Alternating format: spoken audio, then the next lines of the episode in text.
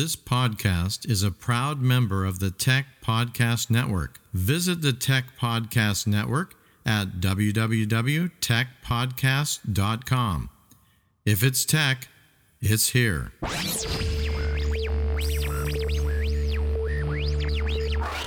Welcome to Calcast, your Create International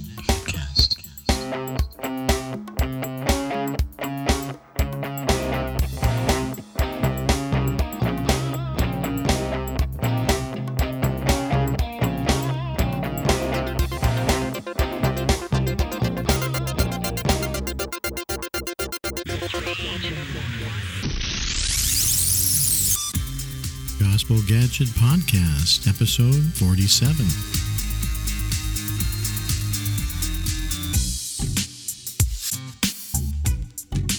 Welcome, listeners, to Gospel Gadget Podcast. We want to show you what God is doing in terms of using technology to spread the gospel message all over the world and especially cross culturally towards unreached peoples.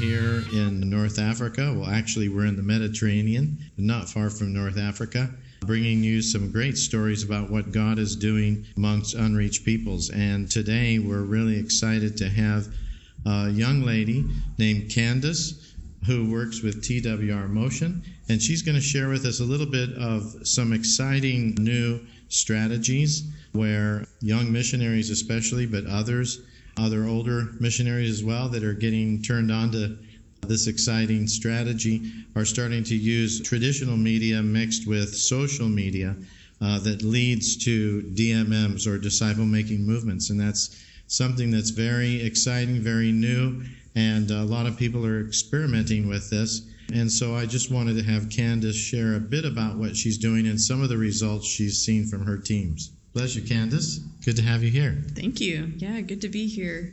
So, Candace, why don't you just give us a little bit of a, a backstory about how you got involved in the whole area of using social media that ultimately results in disciple making movements? So TWR Motion is is a fairly new team. Uh, we're we've been in existence for about two years now, and uh, our first project started when a group of church planners from a country in North Africa reached out to us to to develop a series, an animation series um, that they could use as a part of social media engagement strategy within their country. They had the the scripts from a one story uh, storying methodology, if you're familiar with that and uh, those had already been developed and essentially they just wanted to add a visual element to to those scripts. And so they came to us and said here here are the stories we want to do. And uh, we had an illustrator on staff who who drew everything and so we put it together for them and it took us about two years to make. And so once it was done this team used it on facebook to um, to engage with their audience. And so So let me just back up a little bit for our God Network News listeners uh, about the storying method. I think that's so, so key. There are several ministries around today that look at people groups and research their culture and language and come up with what they can see are the stories within the Bible or the concepts in the Bible that would be most interesting to them, most engaging to them. Then what they do is they will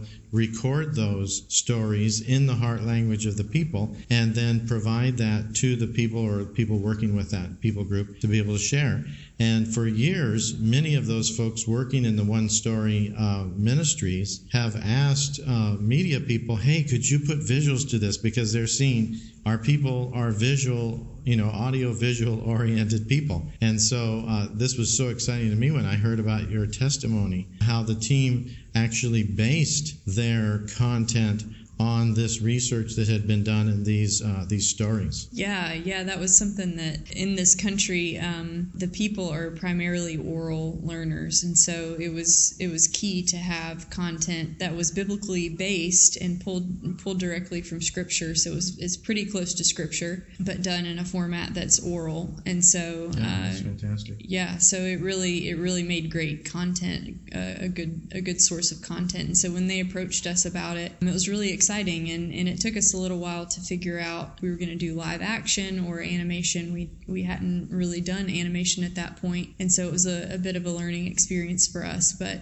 but yeah, it seemed to to be well received within within the region. So you created a 20 part series, right? A 20 episode series, so to Yeah. speak, that's sharing the story, uh, sharing the gospel story, the Mm-hmm. creation to Christ. And so, how did they uh, implement it? How did they utilize that resource? Yeah, so they um, they took each episode and released it individually on Facebook, and they would do that twice a week. And then the day after they had released an episode, they would do a Facebook Live session. They wouldn't show their faces or anything, but it would be a couple native believers and then also expats. It, was kind of a mixture of, of both, and they would they would discuss the episode and and kind of have talking points and go back and forth. And the the idea was to get some engagement, um, to get some traction from that. They did have a little bit of difficulty with Facebook Live. They didn't realize that they couldn't boost the post, and so they didn't have quite as many views as they were hoping for. You know, I think I think the team there would would maybe do it a little bit differently um, next time. But they were able to get quite a, a few people viewing that and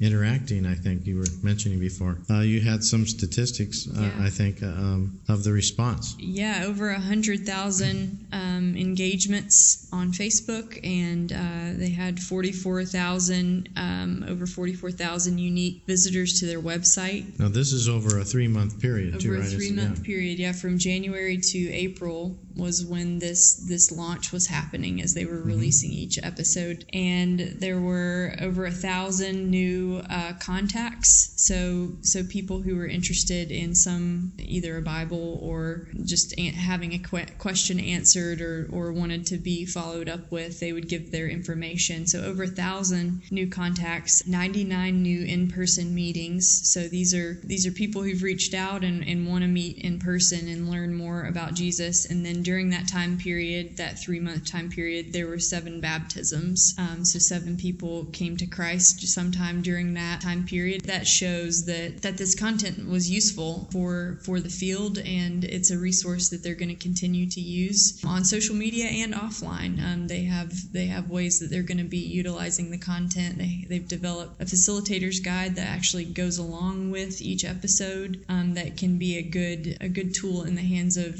of believers and and missionaries on the field there to hopefully disciple people. Yeah, it's really exciting because you've developed a, a pretty incredible, culturally relevant tool that's also in the heart language that com- was so compelling. You almost had 118,000 people, you know, interacting with this whole thing, and uh, almost 1,200 people saying, "Yes, I'm interested. This is exciting," and you know, contacts you can follow up for the future as well, and having almost 100 people that reached that level of trust where they were willing to meet face to face with folks at a coffee shop or whatever and, and hear the gospel message and get some of their questions answered. I think that is a tremendous, that's really amazing. Yeah. Um, many, Praise many. Yeah, amen.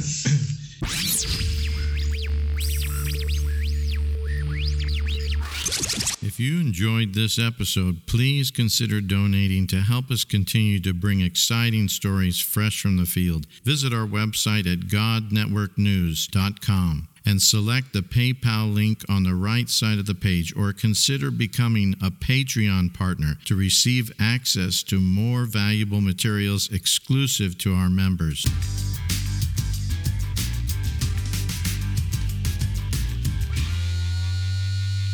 Please visit our website at godnetworknews.com, where you will find show notes, free gifts, links to helpful resources, and how to subscribe and share these podcasts with others.